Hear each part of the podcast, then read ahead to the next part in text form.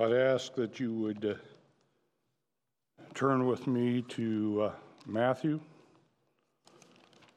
and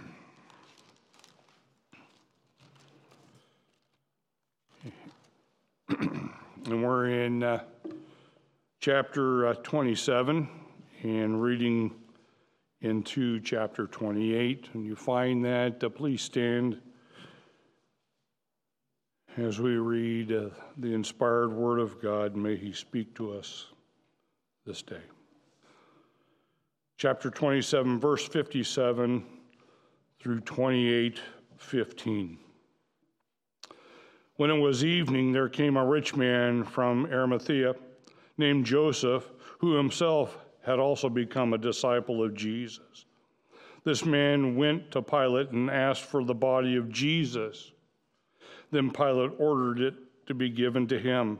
And Joseph took the body and wrapped it in a clean linen cloth and laid it in his own new tomb, which he had hewn out of the rock, and rolled a large stone against the entrance of the tomb and went away. And Mary Magdalene was there, and the other Mary sitting opposite the grave.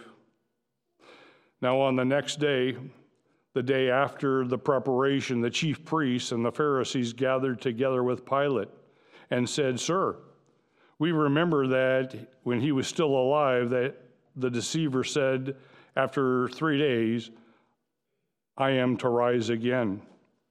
Therefore, give orders for the grave to be made secure until the third day, otherwise, his disciples may come and steal him away and say to the people, He has risen from the dead and the last deception will be worse than the first. Pilate said to them, You have a guard, go make it as secure as you know how. And they went and made the grave secure, and along with the guard, they set a seal on the stone. Now, after the Sabbath, as it began to be dawn toward the first day of the week, Mary Magdalene and other Mary came to look at the grave, and behold, a severe earthquake had occurred, for an angel of the Lord descended from heaven and came and rolled away the stone and sat upon it. And his appearance was like lightning, and his clothing as white as snow. The guards shook for fear of him and became like dead men. The angel said to the woman, do not be afraid, for I know that you were looking for Jesus who has been crucified. He's not here, for he has risen just as he said. Come, see the place where he was lying. Go quickly and tell the disciples that he has risen from the dead, and behold, he is going ahead of you to Galilee. There you will see him. Behold, I have told you. And they left the tomb quickly with fear and great joy and ran to report it to the disciples. And behold, Jesus met them and greeted them. And they came up and took hold of his feet and worshiped him. Then Jesus said to them, Do not be afraid. Go and take word to my brethren to leave for Galilee, and there they will see me. Now, while they were on their way, some of the guard came into the city to re- and reported to the chief priest all that had happened. And when they had assembled with the elders and consulted together, they gave a large sum of money to the soldiers and said, You are to say, his disciples came by night and stole him away while he was asleep. And if this should come to the governor's ears, we will win him over and keep you out of trouble. And they took the money and did as they had been instructed. And this story was widely spread among the Jews, as is to this day. Let's pray.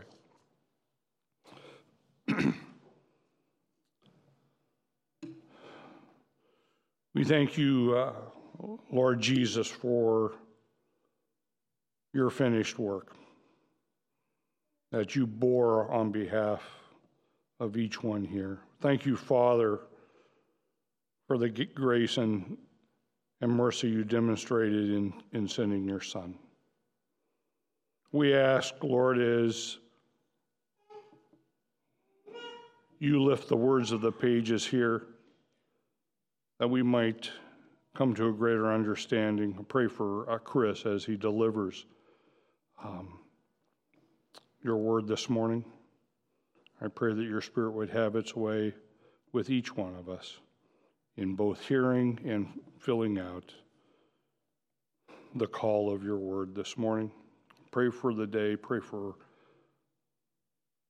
our eyes and ears to be open. We pray these things in your Son's name, Lord Jesus. Amen.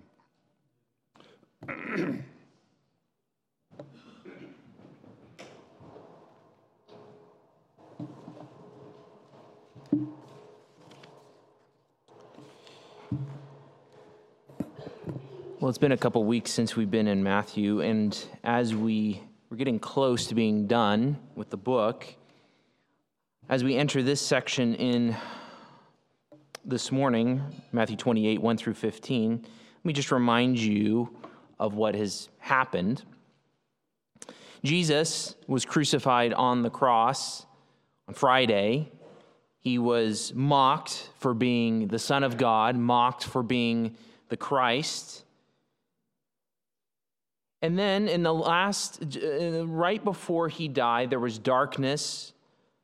There was darkness over the whole land. And then as he died, there was an earthquake, the tombs were open, people were resurrected. And the supernatural events around Jesus' death were enough to convince centurion and those who were guard, standing guard, the Roman centurion and those who were standing guard over the cross, that this was indeed truly the Son of God. And then later that evening, Friday evening, Joseph at Arimathea, he asks Pilate for the body, and they put the body, he t- tends to, he washes the corpse, and he wraps it in linen clothes and uh, puts him in his own new tomb and he seals a big heavy rock would have taken multiple people to roll this thing over across the tomb door. The idea being that jesus' body is going to decompose over the course of a year and they're going to come back and gather the bones and put it into a bone box an ossuary.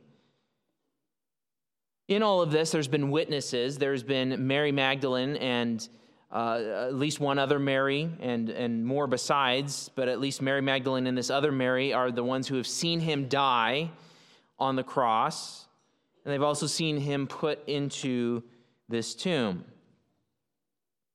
On Saturday, Jesus' enemies, those who have arranged things, manipulated things politically so that he, uh, Pilate would crucify Jesus, they, they had arranged for a guard to be over the tomb to, to, to make sure that there's no possibility of a false resurrection.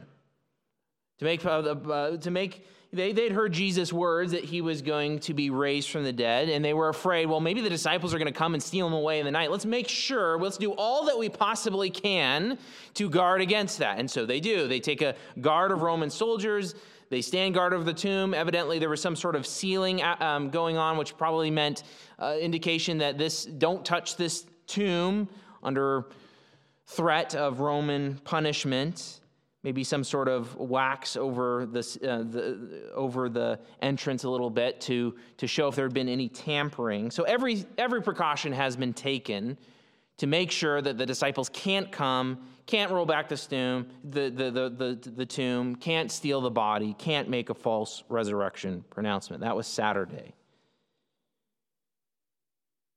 And leads us up to our passage this morning, which is all about the resurrection of Jesus. And as we get into it, the question is how do you respond to the resurrection of Jesus? How do you respond to it? How much do you think about the resurrection of Jesus as a Christian in your weekly life?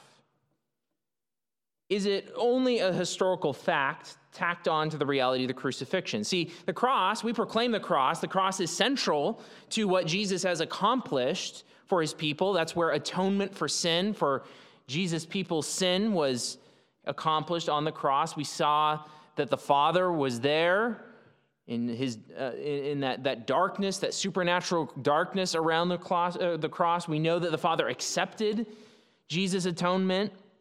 But sometimes what we can do is focus on the cross and forget about the resurrection or it can only be a historical fact that's tacked on oh yeah that happened when we do membership interviews here at faith bible church we ask for people to articulate the gospel and one of the things that often needs prompting is did he just stay dead and some of that highlights just uh, sometimes how we can get so focused on the cross, which is good, but we need to remember the resurrection. Or maybe the resurrection is just a myth to you. Maybe that means for you, maybe it's flat out denial. I don't believe that Jesus was risen again. I don't actually believe that. Or maybe there's functional denial. You see, you can not deny something with your words, but you can functionally deny it. It has no bearing on your life, or it's just kind of out there, it doesn't change you. Maybe another way, diagnostic question is to think about this. Do you speak about the resurrection with those around you? As you're presenting the gospel, that's what we're called to do as Christians, to proclaim Christ, our King, to those around us. We are subjects to the King, and we proclaim the gospel. We proclaim what our King has done for us. Do we proclaim the resurrection along with what we are saying? So it comes back to this question how do you, should you respond to the reports of the resurrection. The basis for our faith is, is rooted in the resurrection, and it's not just rooted in the resurrection, it's rooted in eyewitness reports faithfully recorded. None of us saw Jesus rise from the dead, not even the women did. But they saw the empty tomb, they heard the report from the angel, as we'll see it today. And based on those faithful eyewitness reports, that is the basis of our faith. Paul says in 1 Corinthians 15 if Jesus has not been raised, uh, our faith is in vain. We might as well go home and do something else with our lives. And so, the call for us this morning, the call for the, pa- the, the passage for us is this to trust in the reports of Jesus' resurrection and worship him. Trust in the reports of Jesus' resurrection and worship him. Not only that it happened, but then what's the proper response? And so we're going to see two reports this morning. There's the report of the women at the tomb, and there's the report of the soldiers. Let's first look at the report of the women in verses 1 through 10. Matthew 28, verse 1. Now, after the Sabbath, so the Sabbath was the previous day, that's the day on which the religious leaders have made their preparations to guard against a false resurrection. So, this is Sunday, first day of the week, after the Sabbath, toward the dawn of the first day of the week. It's early. Uh, it's probably somewhere right between kind of dark and light out. It's very early morning. Mary Magdalene and the other Mary went to see the tomb. Now, this is important because Matthew has highlighted these two women in particular from the cross through to seeing Jesus. They saw Mary Magdalene and this other Mary, they saw Jesus die. They saw him being put in the tomb, and now they're going back to the tomb. So there is continuity with these two particular witnesses to what has happened Jesus' death, Jesus' burial, and now what is going to happen at the tomb. They're going to see the tomb. What does that mean? It's kind of a, a vague um, description of what they're doing, but uh, Mark indicates to us that they're going back to do some more uh, preparations on the body, um, and, and that's what they're hoping to. Matthew doesn't belabor that, he just says they're going back. They're heading back there. Verse 2 And behold, behold is an attention getter. It's, it's, it's drawing our attention what happens. Something sudden happens. And behold, there was a great earthquake. For an angel of the Lord descended from heaven and came and rolled back the stone and sat on it. Now, it's not very clear where at in the sequence does this earthquake happen. Does it happen while the women are coming? Does it happen when they come and then there's this earthquake? But what, is, uh, what uh, Matthew draws our attention to is there's this earthquake. Why? Um, you might think, oh, it's because the angel descended from heaven. Uh, you, but actually, the main verb in this sentence is the rolling back of the stone. And so the idea is, is this angel comes down, this messenger from heaven comes down, and there's this earthquake associated with him rolling back the stone in particular. Now, obviously, rolling back the stone is going to make a lot of noise, but it's not going to make a shaking like this. The last time we saw an earthquake like this was right after Jesus died. There was an earthquake, and tombs were opened, and the dead were resurrected. And now a similar thing happens here. It, with the rolling back of this stone, there is an earthquake. Why? Because it's a marker of a supernatural event. Now, let me be clear, and the angel is not there, he's not letting Jesus out. Jesus is already gone. Jesus is already gone at this point. What is the angel doing then? He's opening the door so that other people can see the tomb is empty. Jesus left. And that marks an epic turning supernatural event, hence the earthquake. Heaven is involved in what is happening here. And he sits on this stone. So I showed you pictures the last time we were gathered together of these stones. You've got like this big old disc that rolls in a track to, co- to cover up the entrance. Evidently, the, it, w- it would have taken multiple men to roll this big old heavy stone, even in, in its track. But this angel does it by himself, and then he sits on it. Verse 3 His appearance was like lightning and his clothing as white as snow. What, what is this? this? This is the idea of luminescence and purity, clean. This is a messenger from heaven. Heaven, which is pure, which is where all power dwells. What happens? Verse 4 And for fear of him, the guards trembled. Actually, the word there for tremble is the same word for the earthquake. It's the same kind of root word. So they're shaking. They're shaking in their boots because of this angel, for fear of him. He's a fearsome presence. He's, he's luminescent. He's strong enough to roll back the stone. He's created an earthquake by doing it. The guards trembled and became like dead men. Now, what does that mean? Does it mean they were un- uh, unconscious? Does it mean they were incapacitated? At the very least, it means they're incapacitated. They're lying on their faces. They're, they're, uh, they're either playing dead or they're just flat out incapacitated by what has happened, whether conscious or unconscious. Sometimes that, that phrase is used in the Bible and the person's just incapacitated but can still kind of hear and is aware of what's going on. Sometimes it just uh, means they're, they're unconscious uh, uh, at all. But the guards, the Roman guards, however many there were, four to six probably, they're all incapacitated. And then he turns, this angel turns to the women. Verse 5 the angel said to the women, actually, it's kind of interesting. It says the angel answered and said to the women. And they're like, well, wait, what question did they ask? Well, his response indicates what was going on in their hearts. Do not be afraid. This guy is. This, this is awe-inspiring presence. This, this guy is fearful, this messenger from the Lord and everything surrounding. It is a fearful situation. And the guards are afraid. They tremble. They fall flat out. These women are coming there, and the angel says, Don't be afraid. And it's really emphatic. Hey, you, don't be afraid. You. Those guys had to be afraid, but you don't. You don't have to be afraid. Why not? For I know that you seek Jesus who was crucified. What does the angel know? Uh, the angel knows that the women are there for, because they are devoted to Jesus. Even though they don't believe uh, in their behavior, it doesn't seem like there, in none of the disciples was there an expectation that Jesus was going to rise again, nor with these women.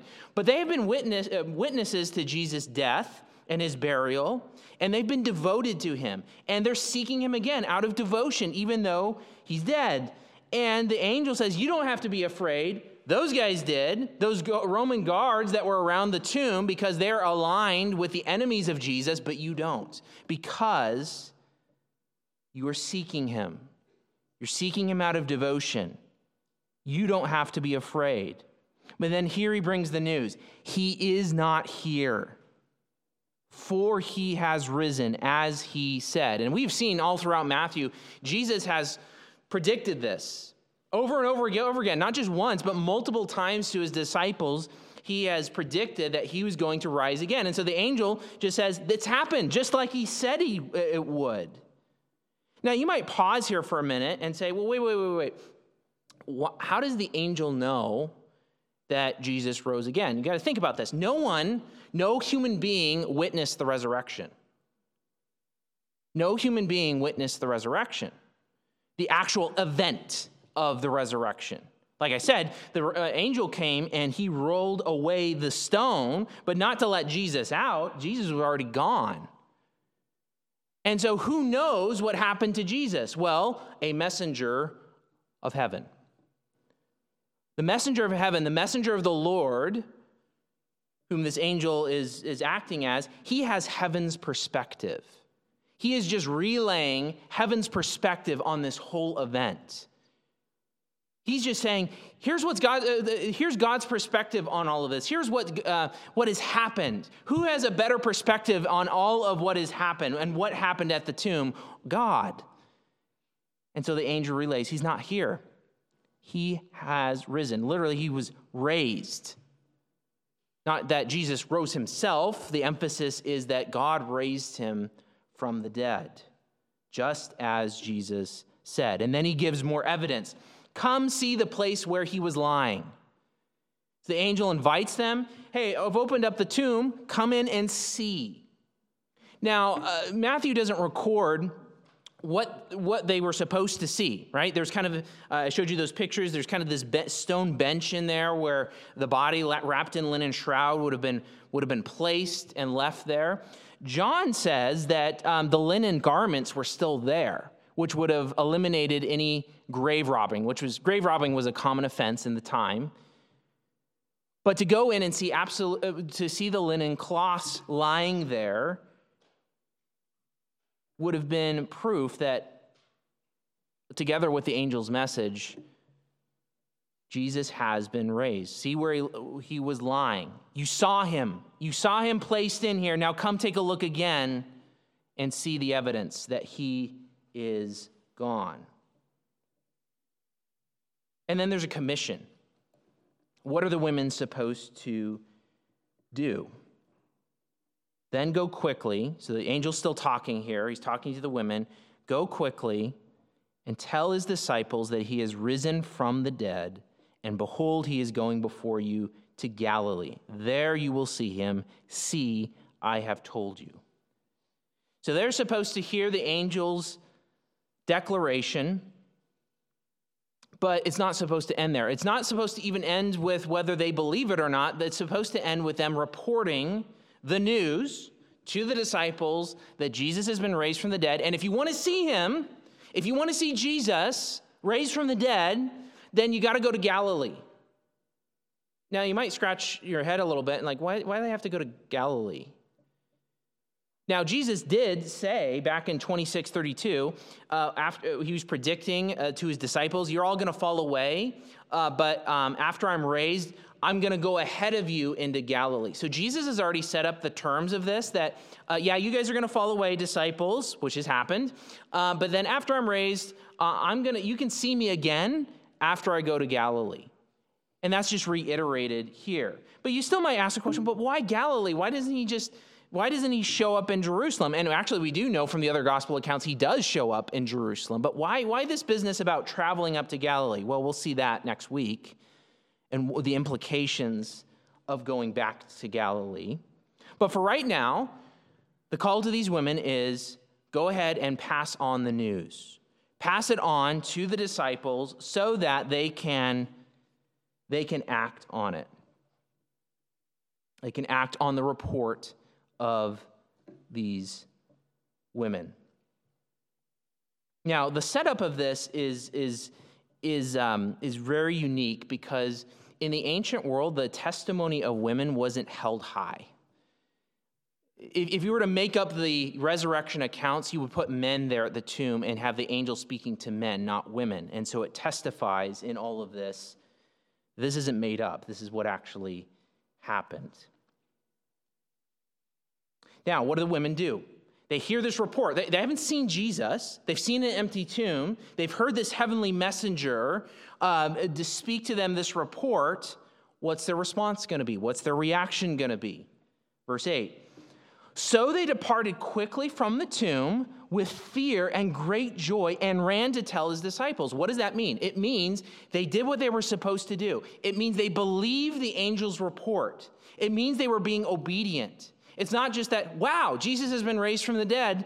Uh, let's go do something else. No, they were obedient to do the commission that the angel had given them. What do we expect next in the story? We expect them to meet, to keep running, to meet the disciples and say, "Hey, Jesus has risen from the dead." We heard from this angel. They're obedient, they believe, and they have the right response. It's kind of interesting this, this mixture of fear and great joy. And they're like, how do fear and joy go together? But think about what they, they, they believe that Jesus has been raised from the dead. This has never happened before. And the ramifications of it are unexplained yet. It's happened, but it's momentous, it's epic shaping. We're excited about it, we're joyful about it because Jesus is alive again, but what does this all mean? And so you can understand the mingling of fear and joy. They believe they're going to do what they were told to do. But then what happens next is unexpected because, like I said, what do we expect to happen? They're obedient. They're acting in faith. They're trusting in the angel's report. They're going off to go tell the disciples. And then something unexpected happens, verse 9, and behold, again, that attention getter, drawing us into something surprising. Jesus met them. Just kind of matter of factly says it. He, uh, the verb kind of indicates he went out to meet them. So Jesus intentionally intercepts them and says, Greetings which is basically our equivalent of hello. He just, you know, so these women are running, they're running to wherever the disciples are, are, are gathered. They're on their way, they're obedient, they believe that Jesus has been raised, and then all of a sudden Jesus kind of walks up and says, Hi. It's, it's really understated and kind of comical and totally unexpected. Because what, are the, what did the uh, angel tell the women to do? Go tell his disciples. They believe, they're doing that. But then Jesus shows up hello.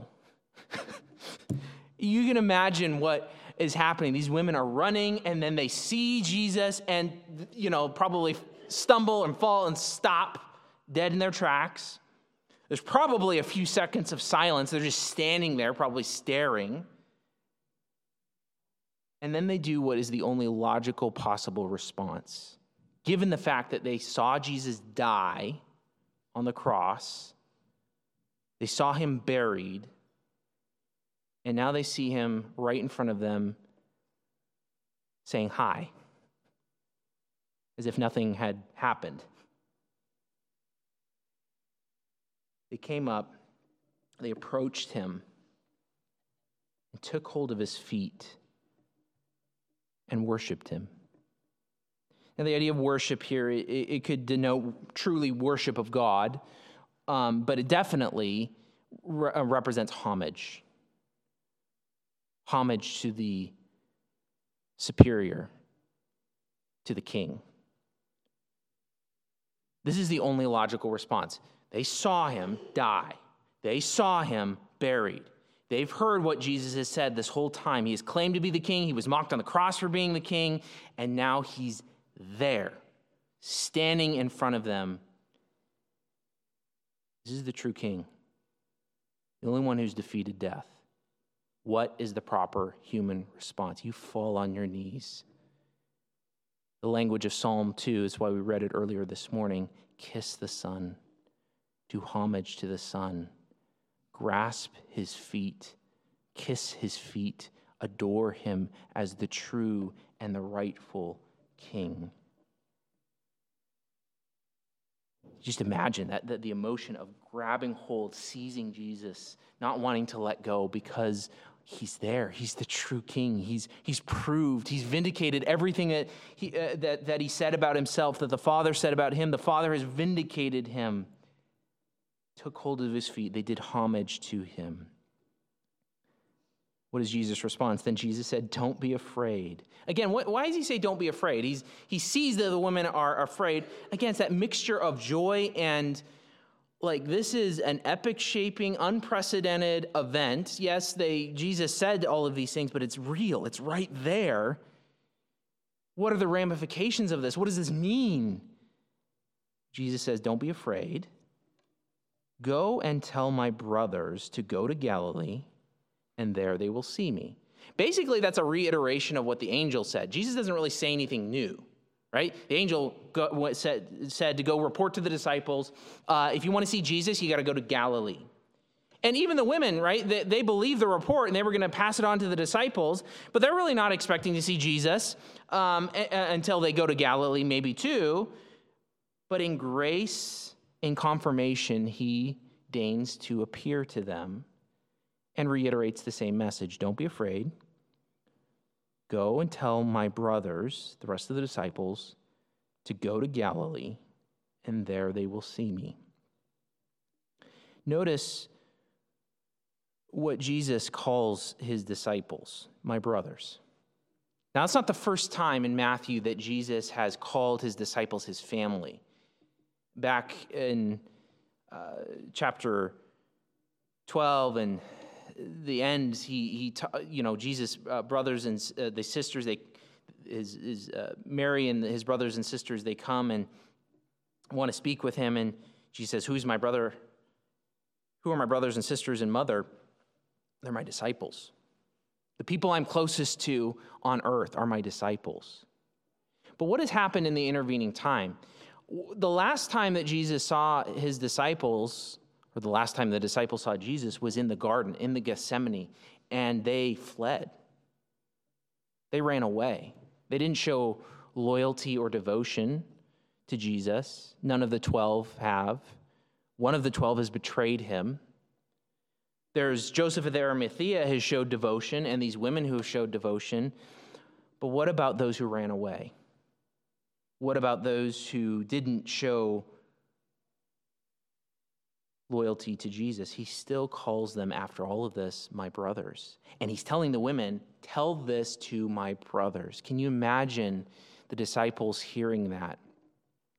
What does it mean? It means that they can draw near to Jesus. It means that he has forgiven them. It means that he's not holding a grudge against them. He's ready to receive them as his closest family again, despite their disloyalty, despite their abandonment. He is showing mercy. And he's telling them if, you, if they want to see me, go ahead to Galilee.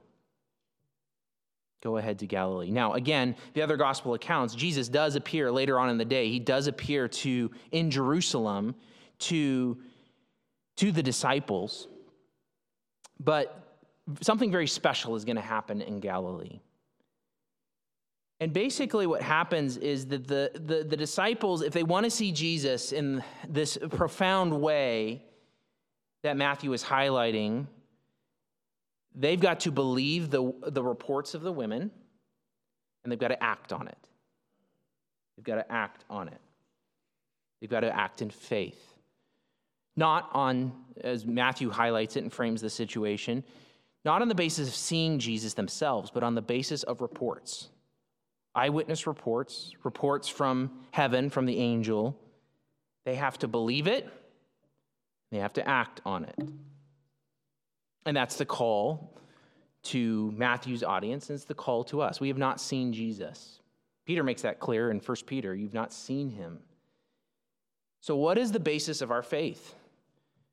The testimony of God's word and the eyewitness reports of these women. Eyewitnesses reports through the women who saw the angel and saw Jesus. And just like the disciples, we need to respond in the same way. Believe the reports, believe that they're factual. But if you just believing that Jesus rose from the dead is not sufficient. You there are people who believe that Jesus rose from the dead and are not disciples of Jesus. They believe it as a fact, but there's no devotion behind it. There's no allegiance behind it. It's not just believe the reports, but it's believe the reports and act on it and act with the proper response that the women showed and the women had. What's the proper response? What's the right response to Jesus' resurrection? First, great joy. Great joy. The greatest enemy to humankind is death. We understand that. Not just physical death, although that's part of it, but the death of being under God's judgment for eternity, the second death. Jesus has conquered all of that. If Jesus died for his people's sins, you could conceive, well, maybe the sins are so heavy, so, uh, so damnable, that uh, it's going to keep him dead. But Jesus is sufficient in his worth and his value that the Father cleared all of his people's debt and he resurrected. It's, it's, it's the resurrection in, in one way to think about it, not the only way, but the one way to think about it, it's the receipt of saying paid in full. All the sins that for which God would judge his people, they're done. Death no longer has dominion. Death no longer has fear behind it because Jesus has conquered it. Not just in some abstract sense, but in the sense that he has paid what made death fearful for his people. And the only possible response is great joy. Joy of freedom, joy of relief, joy of the hope of having Jesus and knowing God and being able to approach God. That's one of the pro- pieces of proper response to Jesus and his resurrection. What else did the women show? Submission and reverence. Submission and reverence. Just imagine if I, Jesus is alive. And we see in Revelation that Jesus has a very exalted, um, majestic state. John his apostle, who sees him resurrected, uh, he falls at his feet as though dead. But let's, let's imagine Jesus as the women saw him. Yes, he's resurrected, but he's still got uh, his wounds from the cross in his hands, in his side from where the spear pierced him, his feet, his ankles. He's alive, he's standing there how would you respond? How would you respond if Jesus stood like he stood before these women, if he stood before you today? What would, you, what would your inclination be? Would it be would it be submission and reverence? Would you go to him and would you clasp him on the feet? Would you start kissing his feet out of love and submission and reverence because he is the true king? Is that where your heart is directed to? Because that's the proper response. Submission and reverence. You're my true king. You own me.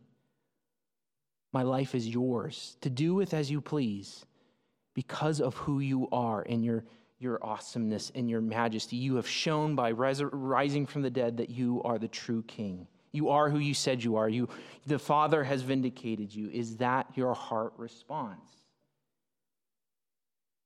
And if not, why not? If you were to think about that and think of that, that situation happening, and you would, you kind of shudder or you shrink back from the idea of clasping a guy's feet and kissing them. Why? What's holding you back? What's hindering you? What's the catch? What's the catch?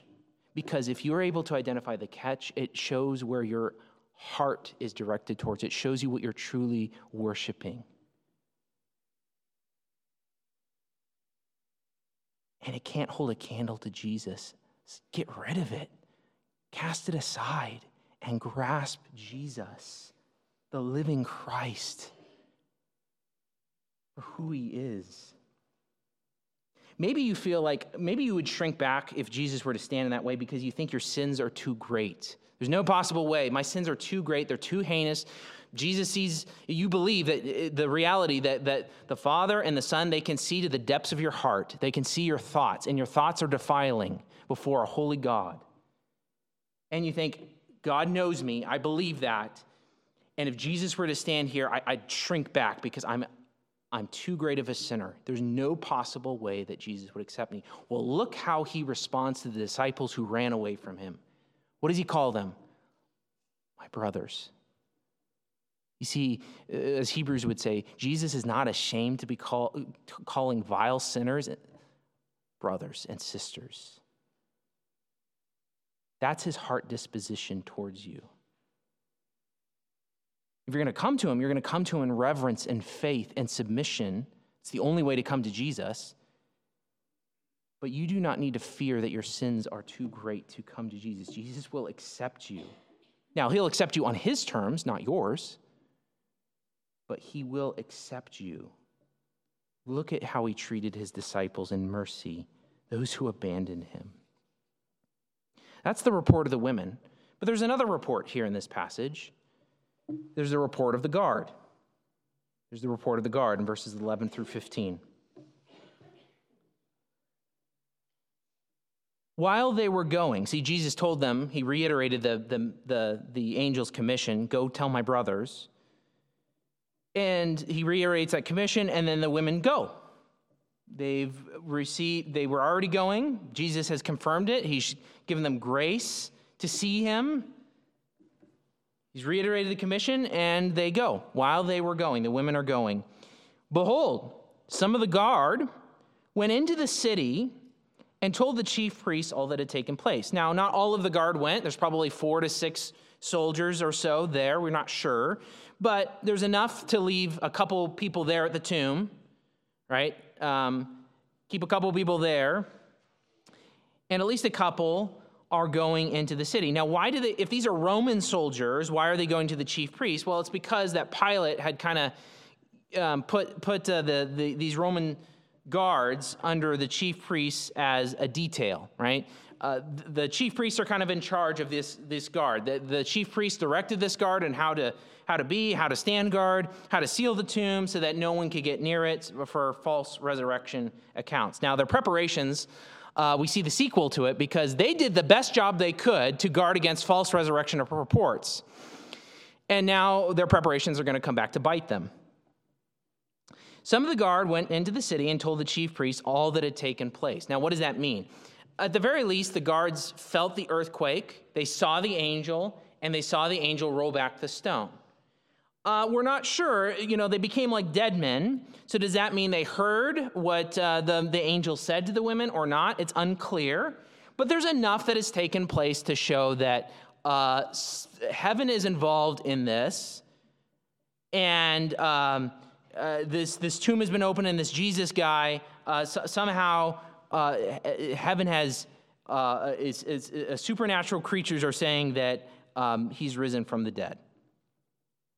So they know the truth, or at least they know enough of what's going on to know that this isn't a regular, kind of ordinary, everyday affair. And so they go to the chief priest, not only because the chief priests are in charge of this guard, but probably also to say, uh, there's supernatural stuff. There's this angel that was there. What do we do? So they believe it. I mean, they, the only reason it makes sense for them to go in, they, they believe what's taking place and they just report what's taking place to the chief priest. What the chief priests going to do? Verse 12. And when they had assembled with the elders and taken counsel, so this is like the, the chief priest, they tell the chief priest first, and then the elders come in, and this is a part of a gathering of the Sanhedrin, this, this council that had condemned Jesus. They take counsel, they form a plan, and here's what they're going to do they gave sufficient money, a sufficient sum of money to the soldiers, and said, Well, tell people his disciples came by night and stole him away while we were asleep. Now, remember that the chief priests had put this guard there in the first place to make every possibility for a false resurrection, to guard against the very thing they're saying is going to happen. So they've created their own problem. But the lie that they're going to, and they believe enough of what has happened. They believe what has happened implicitly. They believe it enough to put a lie out. They believe the truth enough to put a lie out. And uh, they're saying, okay, you guard, because you were there, you start spreading the word. The very thing we were afraid of actually happened. His disciples came by night and stole him away while we were asleep. So the guards, the Roman guards, have to say, we fell asleep which that was a very serious offense in the ancient world. Uh, very, uh, at the very least, you're going to get um, beaten and flogged within an inch of your life. Maybe you're going to get executed. Actually, in Acts, we see an example of uh, some of the apostles breaking out of prison, and Herod executes the guards because they failed in their job. So they could be executed for this by Pilate if they were actually asleep on the job. So four to six guys they fell asleep. They all fell asleep at the same time. People are used to guard duty. That's unrealistic. The other thing that's a problem with the report is if they're all asleep, how do they know for sure that it's the disciples who stole the body? So, this is the best they can cook up. Uh, it's not very good, um, hence the large sum of money. And the assur- whatever assurance this is worth in verse 14. And if this comes to the governor's e- ears, wait, they were asleep on the job? What are the chief priests saying? We'll satisfy him, we'll, we'll persuade him, and we'll keep you out of trouble. It's a very risky maneuver for the soldiers, hence the large sum of money. But they did it. They took the money and they did as they were directed. Now, it's really interesting word there for um, being directed. It's actually the word for being taught. And that's ironic because here we've got the leadership of Israel who's supposed to teach the people to do what is right. And they've already executed the Messiah, but they already he- they're hearing reports of what he said was going to happen, what Jesus said was going to happen, happened, and they don't believe it. What's their strategy? Their strategy is to cover it up. And Matthew records that this story has been spread among the Jews to his day. Justin Martyr, who lived, uh, it was operative of, of about uh, 150 AD, it was still a story that was being told among the Jews. This is the best story that you can to cover this up. But why? I mean, the, the chief priests uh, uh, uh, implicitly acknowledge that something happened. The soldiers implicitly acknowledge that something happened. Why did they do this? The reason they do this is it's not about truth, it's about control. That's always the issue. It's not a knowledge problem, it's a control problem. That's how we all start. We all start as wanting to rule our own lives, to have our authority, to have our place in life, to have our kingdom. And we don't want any king to hedge in on our territory. And so, what do we do? The Apostle Paul says in Romans 1 we suppress the truth because we don't want to yield control. We don't want to yield submission. We don't want anyone to rule our lives. We don't want Jesus to rule our lives. We'd rather lie to ourselves, we'd rather lie to others, we'd rather suppress the truth. Matthew here is discrediting the religious leaders. He's, he's already shown in his gospel to his Jewish audience don't listen to those guys because they are false shepherds. Listen to Jesus, listen to his disciples. Attempts to explain away the resurrection collapse. There's good there we've had 2 centuries for people to come up and throw every argument against the resurrection possible and all of them can be answered. Maybe not to your satisfaction, but they can be answered.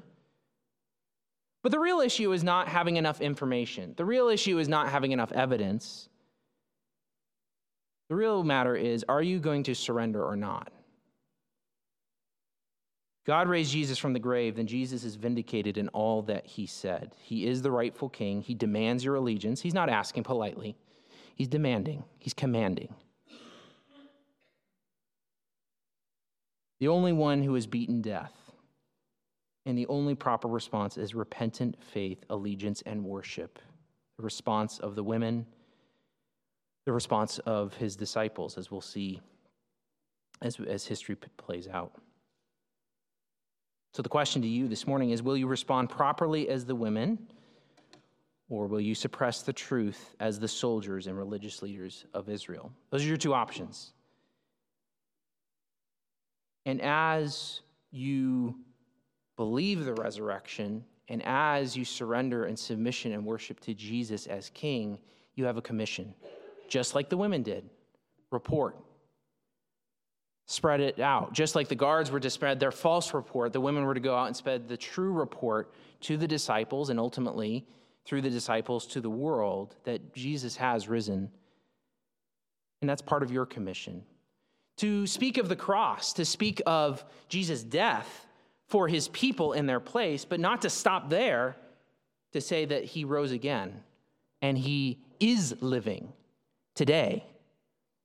He is living, he has ascended, and is at the right hand of God today and demands your allegiance and worship. That is the only proper response to the resurrection. Trust in the reports of Jesus' resurrection and worship him. Let's pray.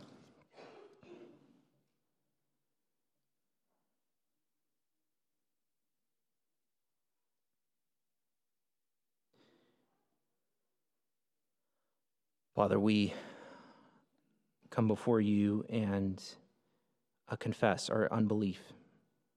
We confess our doubts. We confess our pride and our self worship. And we confess uh, any number of things that would hinder us from coming to you. And we want to lay those aside. And we see that you have vindicated your Son, Jesus. You vindicated him at the cross. You vindicated him after, through his resurrection. We believe that Jesus has died, was buried, is risen again. We believe he is ascended. We believe that you, Lord Jesus, are at the right hand of the Father. At that right hand of the Father, you are observing this gathering of your church, your disciples who have sworn allegiance to you. And we come before you and we want that heart disposition of kneeling before you, kissing your feet, and grabbing hold of you in worship because you are the only worthy one. Lord, help us to live that submission and allegiance not only in word today on Sunday when it's easy, but the rest of the week when it's harder. Help us. Give us strength. We thank you for the forgiveness and the mercy you offer, even though we are great sinners. You are a great Savior and a merciful and gracious God. Lord, if there are any here this morning that are stubborn and high handed and will not submit, I pray that you would please, to glorify your name, bring them to a place of surrender. Lord, we ask that we would live lives that are honoring and pleasing to you. In Jesus' name, amen.